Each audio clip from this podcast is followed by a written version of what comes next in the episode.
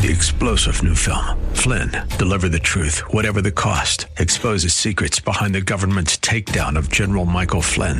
Flynn knew what the intel world had been up to. He ordered the first audit of the use of contractors. This set off alarm bells. He told the truth. He was the most dangerous person for Donald Trump to hire. They had to get rid of Flynn.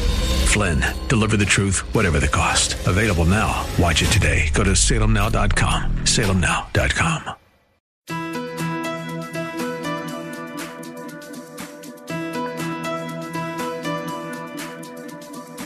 It's time to sit back, relax, and listen to Conversations with Joan. Conversations with Joan will inspire, motivate, and empower you. Live your best life now. Listen, learn, think, and decide. And now, here's your host, Joan Herman.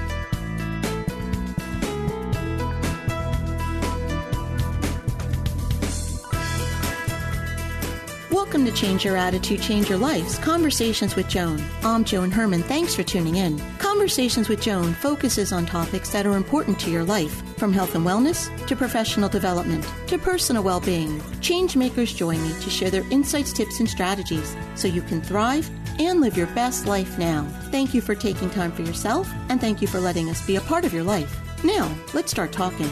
In September 1993, Jim Abbott took the mound at Yankee Stadium and threw one of the most dramatic no hitter games in Major League Baseball history. That game was a high point in an unbelievable success story. Jim was born without a right hand, but that didn't stop him from fulfilling his dream of becoming an athlete. He was a two sport standout in high school and a pitcher for the University of Michigan. Jim won the gold medal game at the 1988 Olympics and without spending a day in the minor leagues, joined the starting rotation for the California Angels. Jim is a motivational speaker and author of Imperfect and Improbable Life. Hey, Jim, thanks for joining us today. Welcome to the show. Well, thanks, Joan. I appreciate you having me here. You know, Jim, I have to thank you. I have the opportunity to interview really amazing people, but your interview got me a high five from my two sons. So thanks for that, finally. well, that's a good start. We'll see if they agree after it's over. you know, and, and along those lines, uh, as I said, I have two boys that are baseball fans, and, you know, you guys are role models to them. And growing up, you wanted to be an athlete. You went on to be a professional athlete. You wanted to be a pitcher. You pitched a no hitter. When you were achieving these goals, was it ever in the back of your mind that you were setting an example for others, maybe kids that were facing similar type challenges and that you were a role model for them?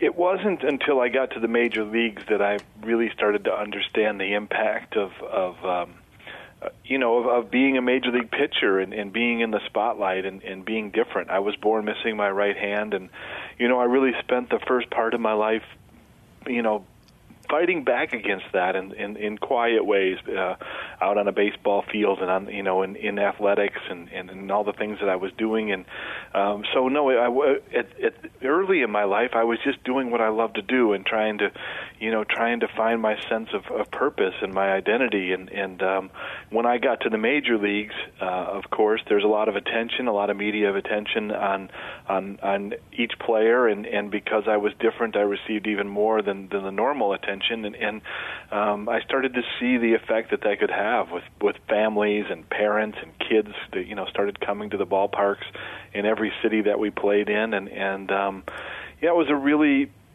interesting facet of my career and, and, and very very motivating and very inspiring. Going back to your childhood for a moment, why a baseball pitcher? I mean, someone might say, why not run track or something that maybe was less of a challenge to you. Do you think that was a mindful decision on your part? It's funny, isn't it? I could have done a lot of things where I didn't have to use my hands quite as much, but um, I loved it. I loved baseball, and there was no conscious decision about where it might lead. It was just doing what the other kids did, getting in the game, getting involved. All the other kids in my neighborhood played baseball, so I wanted to play too. Were your coaches receptive to you back then? Incredibly receptive. Uh, and I didn't really realize how lucky I was by, you know, I had so many coaches who who not only were receptive but encouraging. They, you know, when I came to a tryout, you know, I felt I felt the loneliness of of of, of expectations and, and wanting to prove myself, and and you know, so many times there was a coach there who was. Um, you know, not only receptive to my playing, but they, you know, they pulled me into the game and said, "Listen, we'll figure out a way to get this done." And um, I, I was so fortunate in that. I, I, I get cards and letters to this day from from parents, moms and dads, and kids who, uh, you know, sadly don't have the same type of encouragement in their career, in their, you know, in their sporting world, and and and uh, you know, so I, I try to use the, the small forum that I have to encourage people to to look at people for what the possibilities that they have instead of what they can't do. Now, Jim, you write in your book that you hid your disability in your right front pocket. When did you finally stop feeling the need to do that? I don't know, Joan. I, I, you know, I guess there are times in my life where I still do that. You know, it, it's a it's a it's a lifelong journey. It, it there are times, um, and talk about this a little bit in the book, where you know, being born missing my right hand, I don't even think about it. I, you know, I'll go weeks at a time where I don't even, you know, it, it's it's not something that is part of my daily life, and and yet um, you know, there's other there's other days where I may be in a new situation. You know, I may go to my uh, daughter's classrooms, or I may be at a place where you know there's, you know, there's there is some awkwardness, and and um, and then it is part of my life again. So it it, it kind of stops and starts. I don't think that you you reach this point. At least I haven't re- reached this point where you you totally say, oh, I you know this is. Um, something I'm completely comfortable with. Uh, you know, I think you always, it's always sort of there.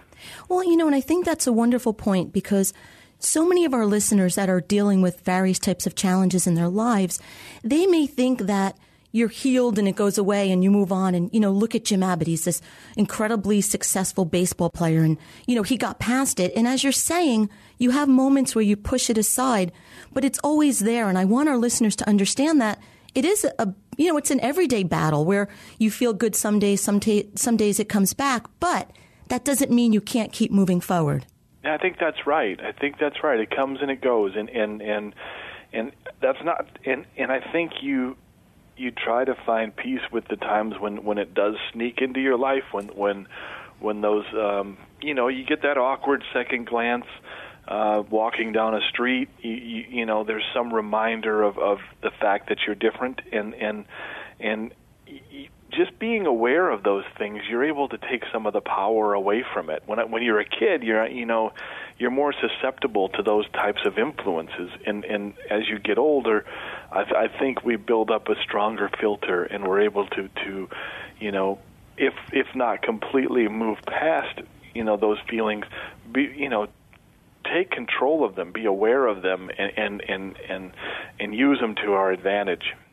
Now, Jim, I get the opportunity to interview a lot of people who have really overcome some tremendous obstacles. And often they attribute a good portion of their success to their parents. And you've said that your parents saw your condition not as a disability, but as an extraordinary opportunity.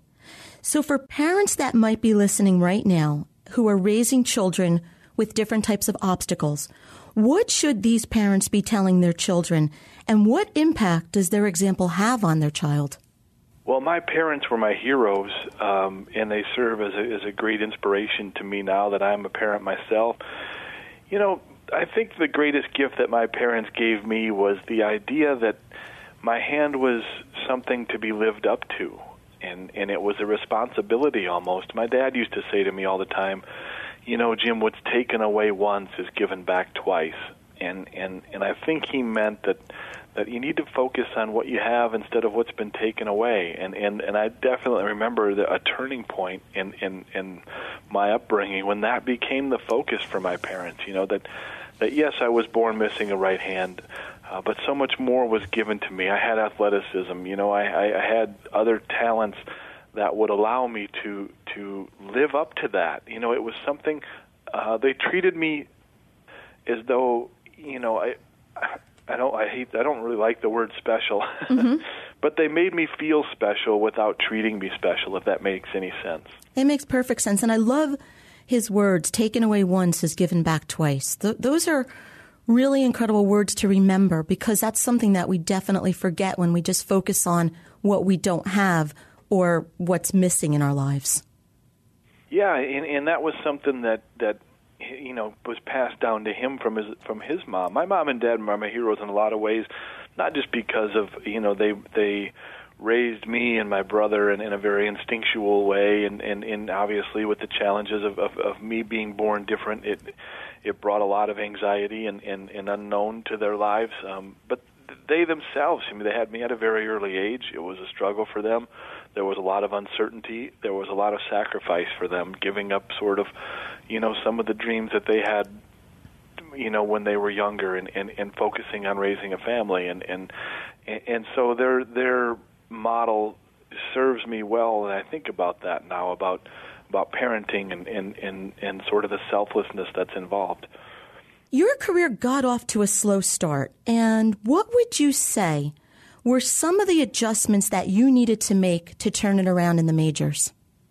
It's incredibly competitive environment at the major league level. I was um, I was very young when I got there. I was just 21 years old, and and uh, I had had a pretty a pretty incredible amateur career in, in the fact that I was at the right place at the right time in a lot of ways. I went to the University of Michigan and played there, and and then I played in the Olympics in in 1988, and and and we won a gold medal, and and then all of a sudden I, I made a major league team. So I didn't have a lot of professional experience, and and the the key was, um, you talk about attitude.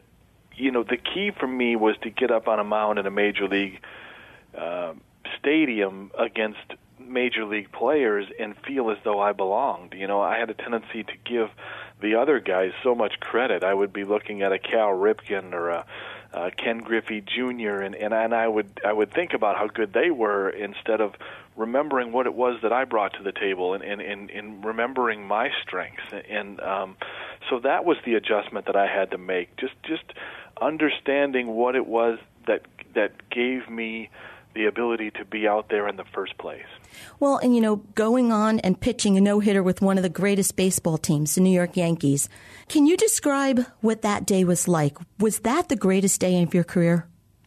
It was a great moment, that's for sure. I, you know, I it probably was the greatest day of my career. Um, although it, it may not have been the best game I ever pitched, to be honest. There's a certain amount of luck that's involved in a no hitter, but um, I, I never really realized how much your life can change in in just a couple of hours and and I guess in a good and a bad bad way uh, on that day it was in a great way you know I there was a lot of anxiousness and uncertainty that went into the beginning of that game um I hadn't been pitching all that well leading up to it, and and and we were right in the middle of a pennant race. Our team was the Yankees were really starting to come back into prominence, you know, after being down for a few years. So there was excitement and tension and anxiousness, and then all of a sudden this game starts, and they don't have any hits, and there's an excitement in the stadium that's building up with the fans and your teammates and the opponents, and it becomes this countdown of outs and and and you get down to that last out when you only have one more to get and and the fans are standing up and literally jumping up and down and, and you can feel it with every nerve in your body. You know that next pitch might might might make your you know you leave a mark for for for really uh your whole career. And and and there it is a ground ball the shortstop. Randy Velarde fields it throws it to Donnie Mattingly and and you have a moment that that really changes your life. And and um to me that game is just symbolic of of yes we all face tension and anxiety and nervousness but amazing things can come out of that. And you just described probably looking back at that moment but do you recall what you were thinking while you were on the mound? I remember hopefulness and and um I, I remember it, literally the the the physical feelings of, of of feeling your heartbeat and and feeling you know that that shakiness in your in your in your legs you know that, that just that excitement of the moment. And and um but I but I felt great. I, I felt you know confident and and I excited and and a little bit of of of letting go to to the baseball god so to speak you know just the only thing I could really control was the pitch that I threw and the place that I threw it to. And, and after that, you know things kind of have to go your way. And and I remember a, with all of the excitement and tension involved, you know, a little bit of, of letting go and, and acceptance of, of what was to come next. Now, Jim, after an accomplishment like that, you just mentioned when you began that you, you know, you felt like you didn't fit in with the baseball greats. You have to admit now, do you finally feel that you belong there? Well, I did feel like I belonged in the major leagues. I, I was given a lot of talent. I think it goes back to what my dad, you know, dad said more was given to me than was ever taken away. Um, and there were definitely moments when I felt like I belonged and I felt like I was one of the better players in the league. Um, and, and yet there's also moments when when we're tough on each on ourselves, and and that's a little bit of the exploration of the book is is looking back on your life, looking back on a career and and and finding you know acceptance in the effort that you gave. And and for a long time I was very harsh. I judged my career in, in a very harsh way. And and and now you know I, the book really actually kind of helped me to look back on the effort and look back on how far I came in my life and and you know it's a long way from Flint Michigan to Yankee Stadium and and and um you know I've really come to be proud of of the things that I did on a baseball field and and and the great way that fans have have um, you know really embraced my career and, and, and taken me in. Have you ever thought that perhaps you experienced everything that you have in life to be given this very public platform and go out and change so many lives? I, I don't know that I believe that, but I, the thought has crossed my mind. um, only because my dad believed that in some ways, and and and I, you know, I don't know that I share his faith in that, but um, I I do think there's an interesting narrative in in my career, and and I played in some of the greatest places, you know, for for really kind of.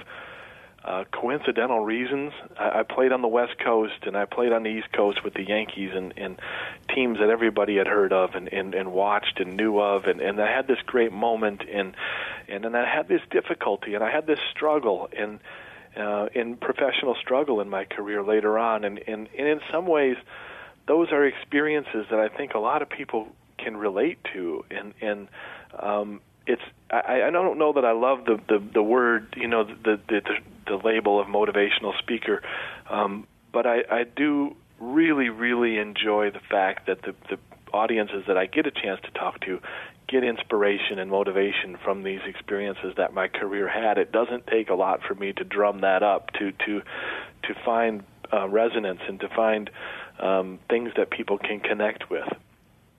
The book is Imperfect An Improbable Life by Jim Abbott. If you'd like more information about Jim, you can visit his website, jimabbott.net. And as always, you can visit our website, cyacyl.com. That stands for Change Your Attitude, Change Your Life. While on our site, listen to past shows as podcasts, read our digital magazine, sign up for our mailing list, take part in our book club, and be sure to follow the show on Facebook and Twitter. Jim, I really want to thank you for spending time with us today. I think that personally, I don't believe in coincidences. I think that everything in your life brought you to this point, and I think you have a very public platform, and I'm so happy that you are using it to inspire people that are going through different challenges in their lives. And I'm so honored that you shared some time with us today. So thank you. Well, it was a real treat for me, and, and I thank you, Joan, and, and good luck with passing on a positive message. This is Conversations with Joan. Stay with us. We'll be right back.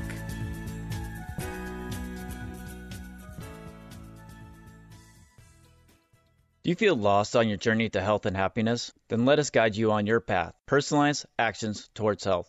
Your path is a series of choices you act on every day. We guide you on a personalized journey of dietary, exercise, genetic, supplement, and lifestyle choices that lead you to optimal health and happiness. Often taking the road less traveled leads to liberation. Your path is personal. Your journey, like you, is unique. Take action today. Head to bestpathforme.com. Again, that's bestpathforme.com.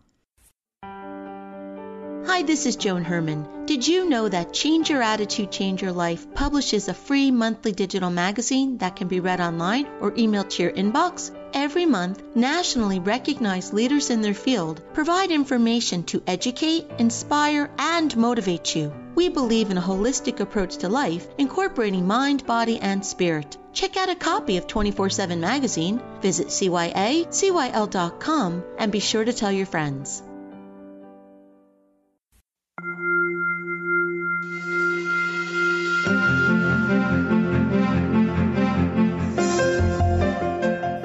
Want to live a happy, productive life, but sometimes we just need a little help. Our Coach on Call experts provide strategies to help you live your best life now. Joining me today is Odette Coronel, a coach who helps people create the life and relationships they want. She is here today to discuss how to have difficult conversations.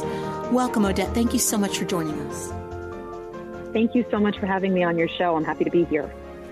So, Odette, why do you believe that some people are uncomfortable with having a difficult conversation? The majority of times, I believe that the main reason why some people are so uncomfortable with having difficult conversation is it's rooted in fear. First of all, fear of the unknown. It's the natural human tendency to remain in a space that feels familiar, that is known to us, even if that space is uncomfortable, even if we're happy or if our if our, we're unhappy or if our feelings are hurt or if we're feeling disrespected, we often choose to stay in the discomfort that we're used to rather than deal with the discomfort of having a difficult conversation and addressing the issue. For instance, let's say a woman is upset with her partner about something he said or did. Instead of having that difficult conversation, about how she's feeling and potentially even clearing up a misunderstanding or solving the problem, she may choose to continue feeling upset and continue finding justifications for how she's feeling rather than possibly finding a solution through a conversation. There's also the fear of not being able to express ourselves properly, not knowing what to say or not being understood, of getting too emotional, and as a result, what we meant to say doesn't come out quite as we had hoped. There's fear of how the other person will react. We're afraid that the other person may get angry or defensive, or fear of what the other person may think of us, fear of being judged, or fear of offending the other person or hurting someone's feelings. The bottom line is that when we avoid having a conversation that we really should be having, that avoidance stems from some form of fear. So, Odette, in any relationship, effective communication is important. What do you believe happens when we avoid having those important conversations? It is very important to have effective conversations in a relationship. And, you know, if in your heart you know that there's something important or essential for you to communicate with your partner, and you're avoiding having the conversation because it may be difficult or uncomfortable or because you're afraid, then you're also avoiding the possibility of a resolution. By not having the conversation, the issue that you need to discuss will continue to exist. It doesn't just go away if you ignore it or avoid discussing it. You will continue to feel hurt or angry or disappointed. The other person may continue doing whatever it is that they did to upset you. And what happens is that by avoiding the issue, instead of it going away, the problem often grows. So something started off as a small as a small problem that needed to be addressed, and we ignore it, it eventually turns into a medium problem. And if we keep ignoring it before we know it, it's a huge problem, and the potential to solve it becomes more and more difficult. That's how things escalate. When you don't address things while they're manageable, they grow into something bigger. It's kind of like if you notice a few ants in a certain area of your house, it's no big deal. Right. It happens, especially in the summer. However, if you don't ignore it and you immediately address it, it's not a big deal. It's a bit uncomfortable. It's kind of gross. It's something you'd rather not have to deal with. But if you do deal with it as soon as you're aware of the problem, you can eliminate the problem. However, if you choose to ignore the ants and do nothing, eventually what started off as a couple of ants or a little ant hill becomes a mountain of ants and an even bigger problem and even more difficult to address. Okay, so we understand the importance of addressing a problem, but you mentioned fear is a reason why so many of us avoid having these conversations. So, what is the best way then to communicate when you're discussing a sensitive topic? The best way to communicate when you have to discuss a sensitive topic is to remember and understand exactly why it is important to have this difficult conversation in the first place. And that root of why it's important to have the conversation is the exact opposite of why we often choose to avoid it. If the, deci- if the decision to avoid the difficult conversation stems in fear, then the reason why we must have this difficult conversation is love. The opposite of fear is love. So the first thing to keep in mind is to have the conversation from a space of love, not fear. Ask yourself, what is your true intention for having this conversation? Do I want to prove that I'm right or do I want my feelings to be validated? Or do I want to solve the problem and maybe come up with some kind of solution? Think about it and get really clear on your intention. And don't forget to listen. Acknowledge and validate your partner's perspective. Try to avoid attacking or criticizing. Make a true effort to really hear and understand. Think about what it is exactly that you want to communicate, why you want to communicate it, and how you will communicate it. Be aware of your language as well as your tone and your body language, your energy. What do I hope will happen about, as a result of having this conversation? And, you know, most importantly, remember that you are 100% responsible for what you communicate and how you communicate it. And your partner is responsible for how he or she responds. Another point that I just want to make quickly about having difficult conversations when you're having a difficult conversation, if it's rooted in love, it's always kind to, to bring something positive. Maybe tell the other person something that you love or admire about them. Notice something that they've done well recently or mention something you appreciate about them. By stating something positive, you help to remind your partner that you do see and acknowledge the good in them, and you bring some positive, loving energy into the conversation. And very quickly, Odette, what happens when we follow your advice? If you're able to engage in a difficult conversation with your partner, you will most likely feel a sense of relief. An effective conversation should lead to some kind of resolution even if it's only the fact that you were able to express yourself and be honest with your partner, that should bring you a sense of peace and calmness. Hopefully, your feelings are validated. Perhaps you've got an understanding of your partner's perspective. True growth and connection in a relationship happens when we're willing to be honest and vulnerable with our partners. Having a difficult conversation could potentially help you and your partner develop a deeper understanding of each other and bring you closer together. Remember, when the conversation is rooted in love, it reminds you that you are both on the same side and keeps you focused on finding solutions and deeper connection. Odette, thank you so much for joining us. If you would like to learn more about Odette and her work, you can visit odettecoronel.com. Or as always, to hear more from Odette, you can visit our website, cyacyl.com slash Odette. We'll be right back.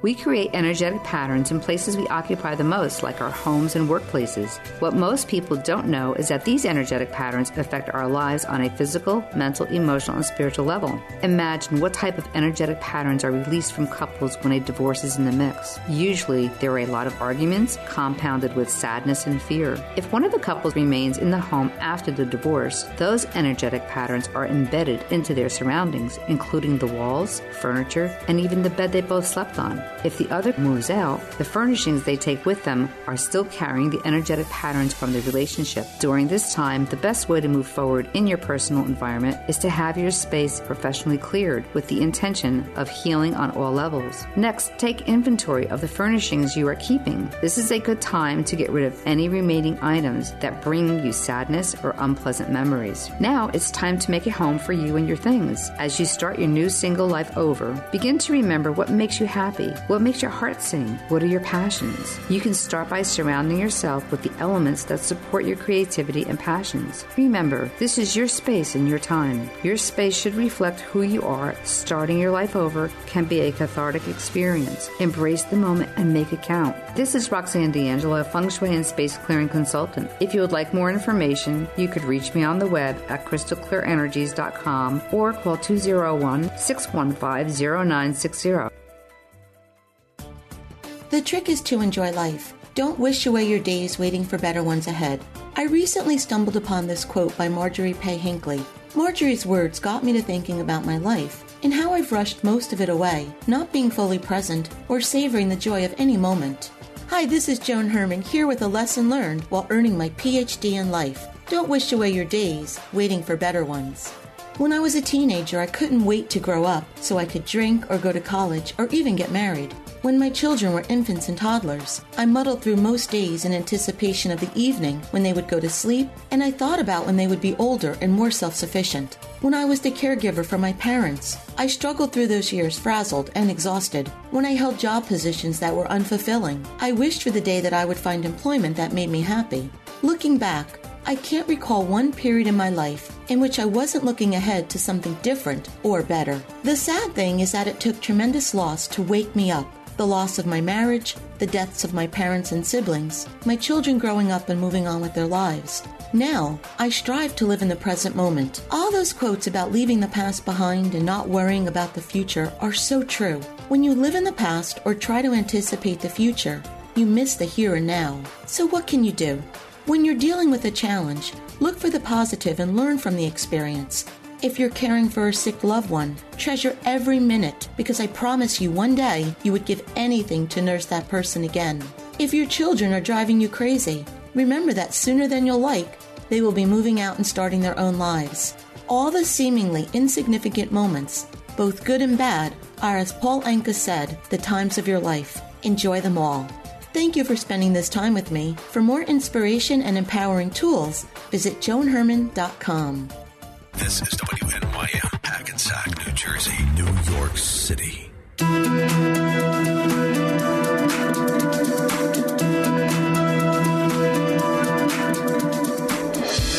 Welcome back to Conversations with Joan. I'm Joan Herman. Thanks for staying with us. Like it or not, change is inevitable.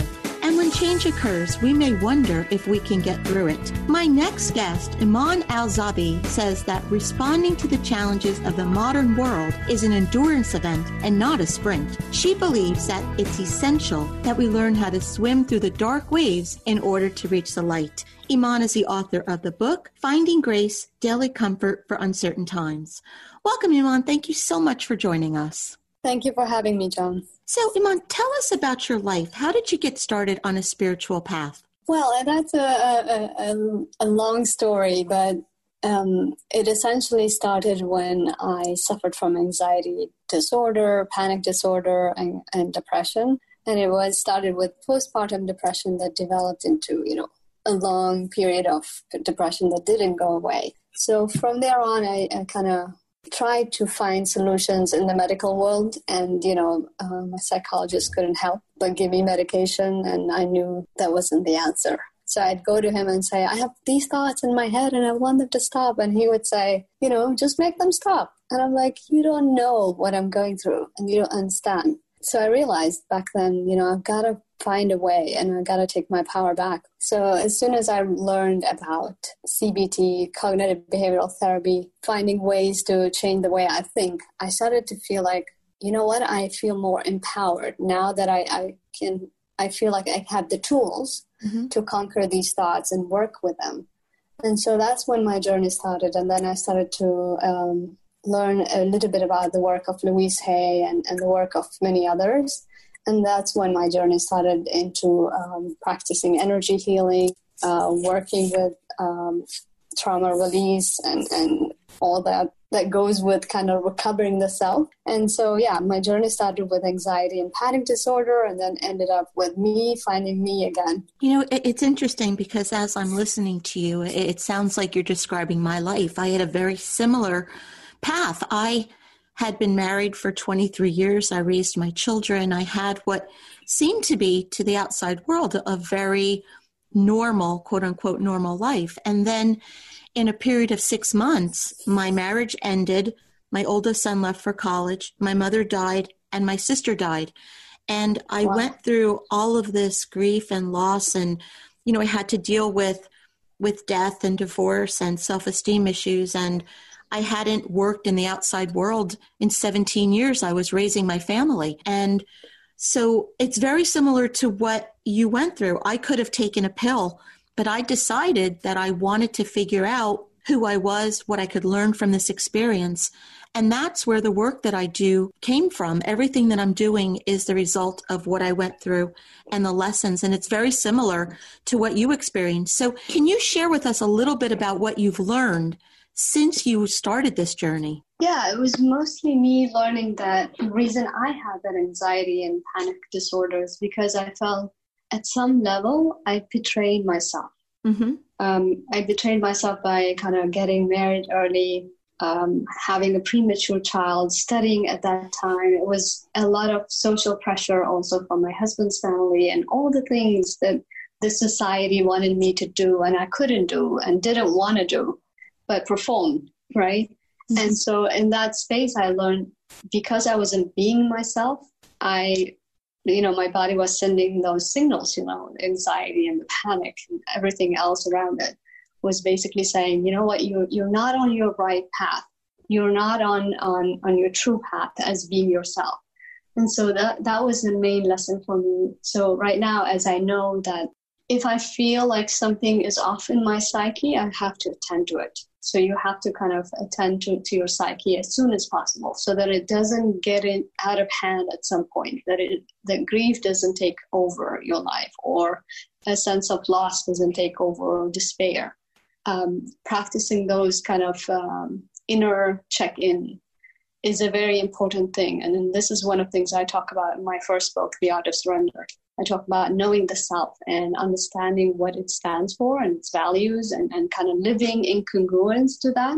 Mm-hmm. That to me is a path to authentic living. I know for most of my adult life, I was just muddling through life, not really paying attention to what anything meant. It, it was really just wake up, do the routine, go to bed, and then get up the next day and start all over. Do you think that's why there are so many people that are suffering today with depression and anxiety disorders because they're not honoring their true self? Oh, absolutely. That to me is is the key. Like there is there's always a key and lock, and, and there's a key that will unlock. And to me, for the self, as soon as you don't give the self the right environment, the right um, how should I say, the life that it wants to live. And, and because we're not checking in, because we're not asking those questions of ourselves, because we're not kind of staying with ourselves and, and asking about what is our vision, what a life would like to be, and what kind of values do I want to live by. And when I say values, I don't really mean like ethical kind of values. What I mean is things that you value as a person. If you value beauty, then that's a thing you would want to live by. So you want to make sure you know your environment is beautiful. You want to make sure you have a beautiful garden or whatever that is that that, that pleasures your soul, right?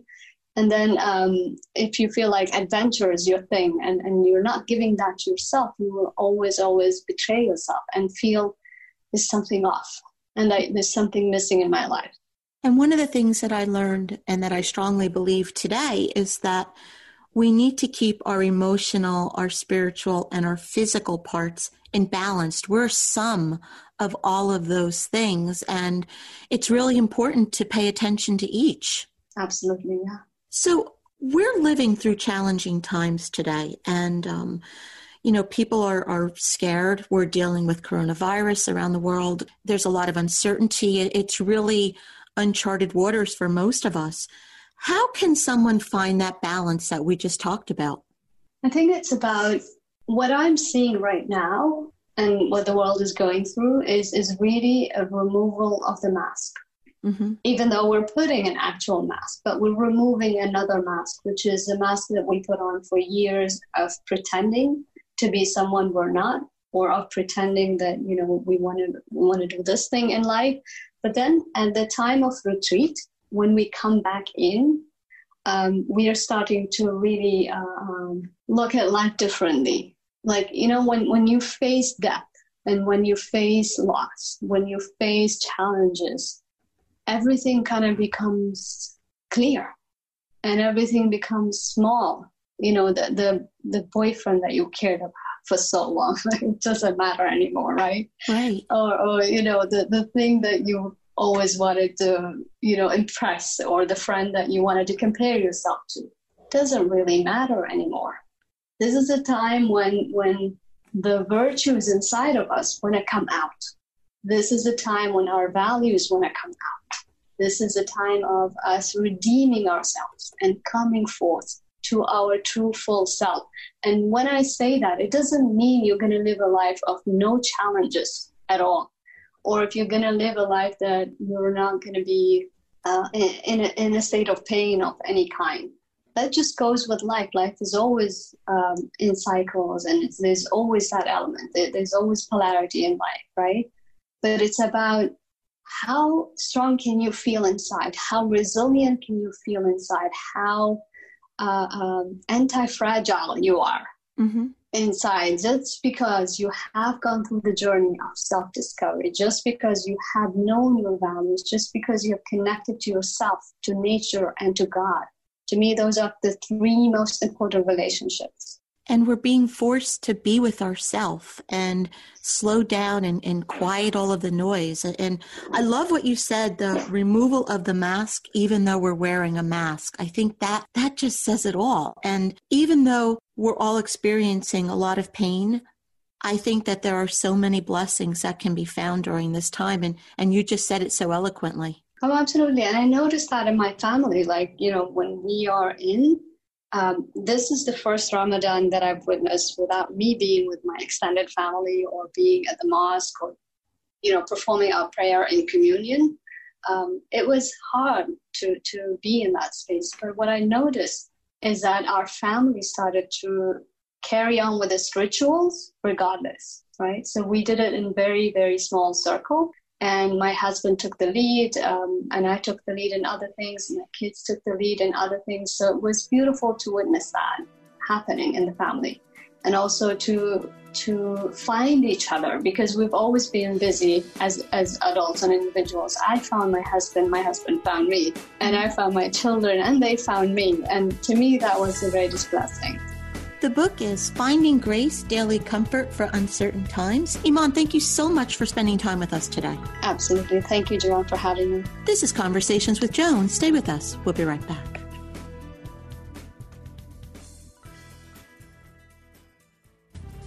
Hi, this is Mark Anthony with a quick path tip. What does your breath and fat have in common? Carbon, hydrogen, and oxygen. At a basic level, all fat is made up of carbon, hydrogen, and oxygen. Now, I bet you are not aware that roughly 80% of your fat loss happens when you exhale. How can that be, you ask? Take a big deep breath in. Now exhale. Let's take a look at what happened in that breath cycle. Most of what you breathed in was O2, or oxygen. The oxygen that you breathed in connected to the carbon and hydrogen atoms in your fat.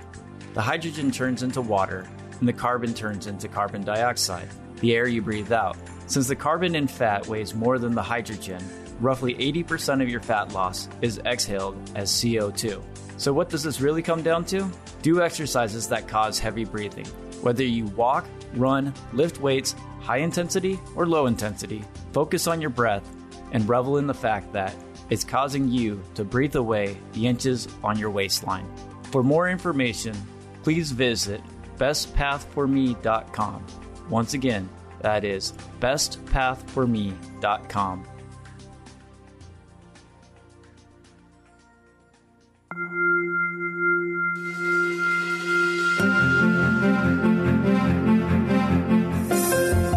We all want to live a happy, productive life, but sometimes we just need a little help. Our Coach on Call experts provide strategies to help you live your best life now. Joining me today is Heidi Rome an autism mom's coach and founder of Mom Spectrum Oasis. Heidi's Autism Hope Mindset System empowers a mom to take back her life while creating a bright future for her spectrum child. Heidi is here today to talk about self caring at the heart of meeting need.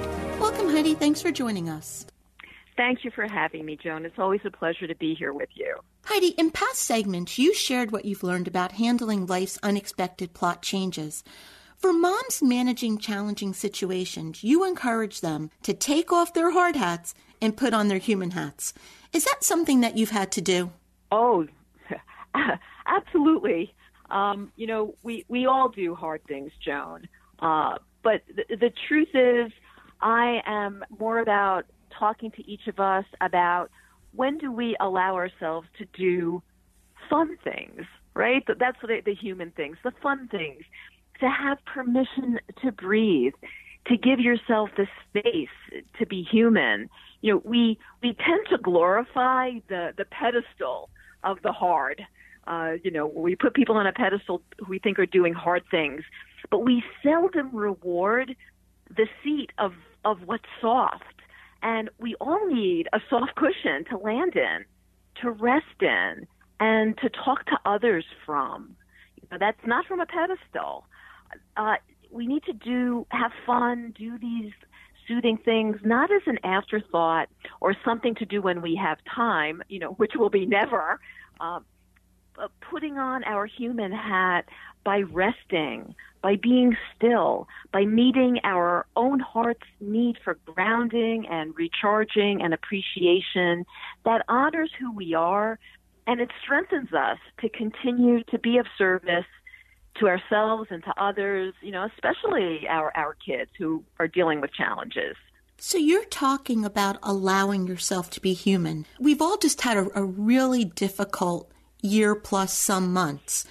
Do you think the pandemic has created a more authentic awareness of personal needs?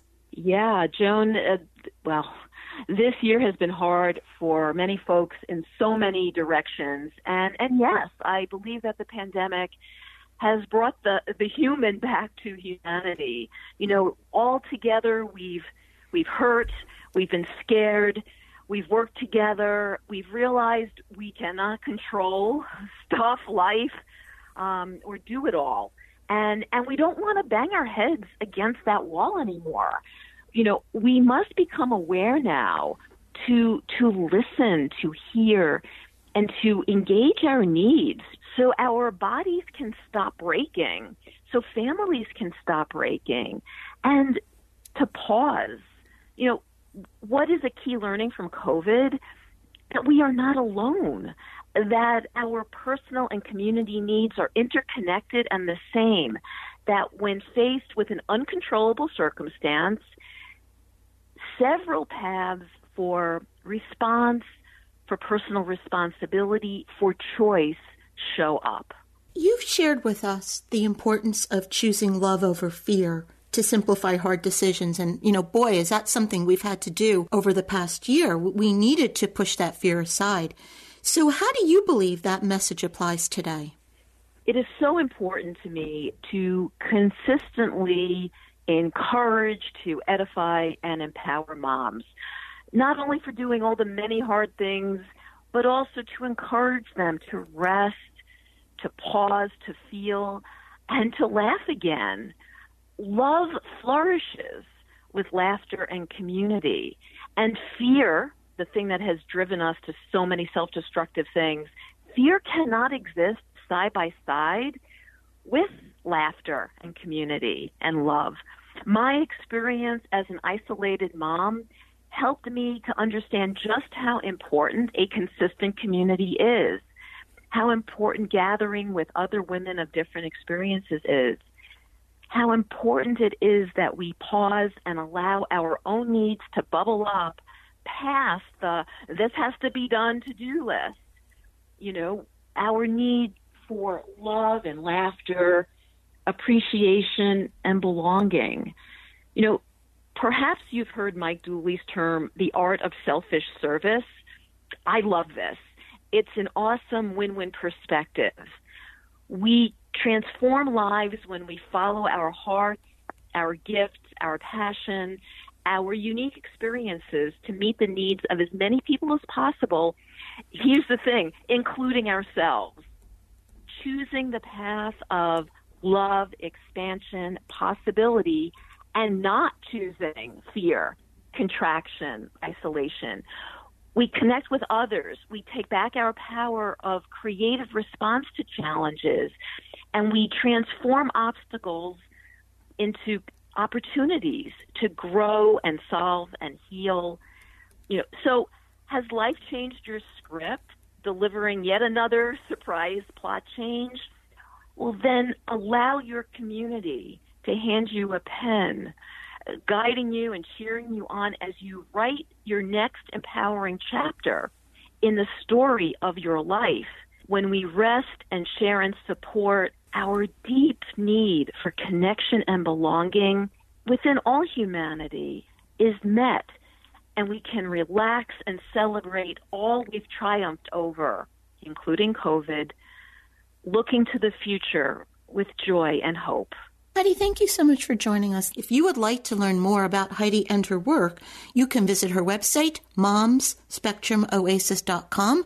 That's moms with an S, momsspectrumoasis.com. Or as always, to hear more from Heidi, you can visit our website, cyacyl.com slash Heidi. Do you believe that there can be a silver lining from tragedy and that blessings come in disguise? Hi, this is Joan Herman here with a lesson learned while earning my PhD in life. Your attitude determines how you view a situation and how you move through it. A tragedy is defined as an event causing great suffering, destruction, and distress. We understand the meaning of those words. However, I believe the important component is how we view the situation.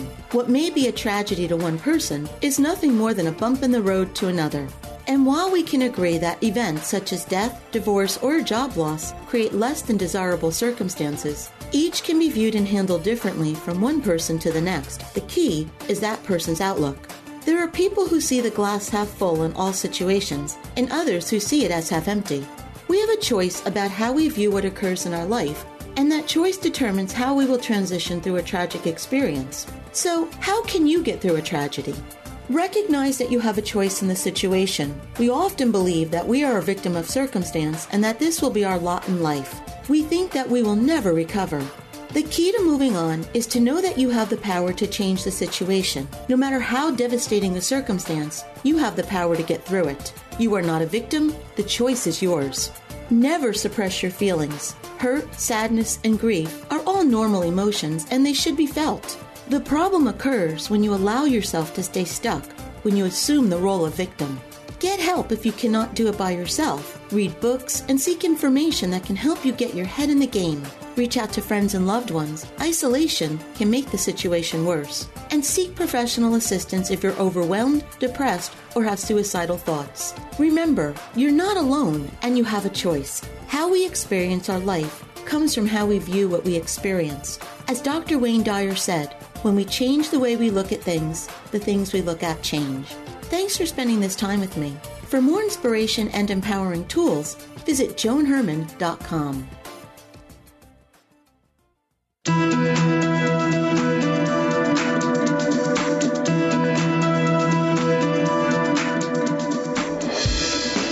Thank you for joining us. I hope you found the show informative.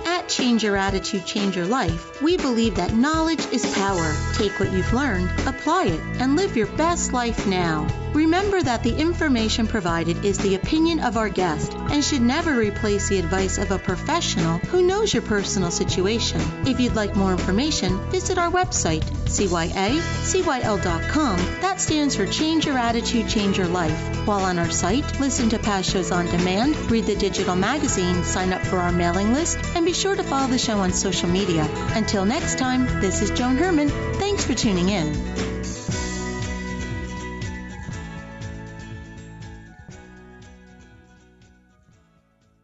The preceding pre recorded program sponsored by Maximilian Communications, LLC.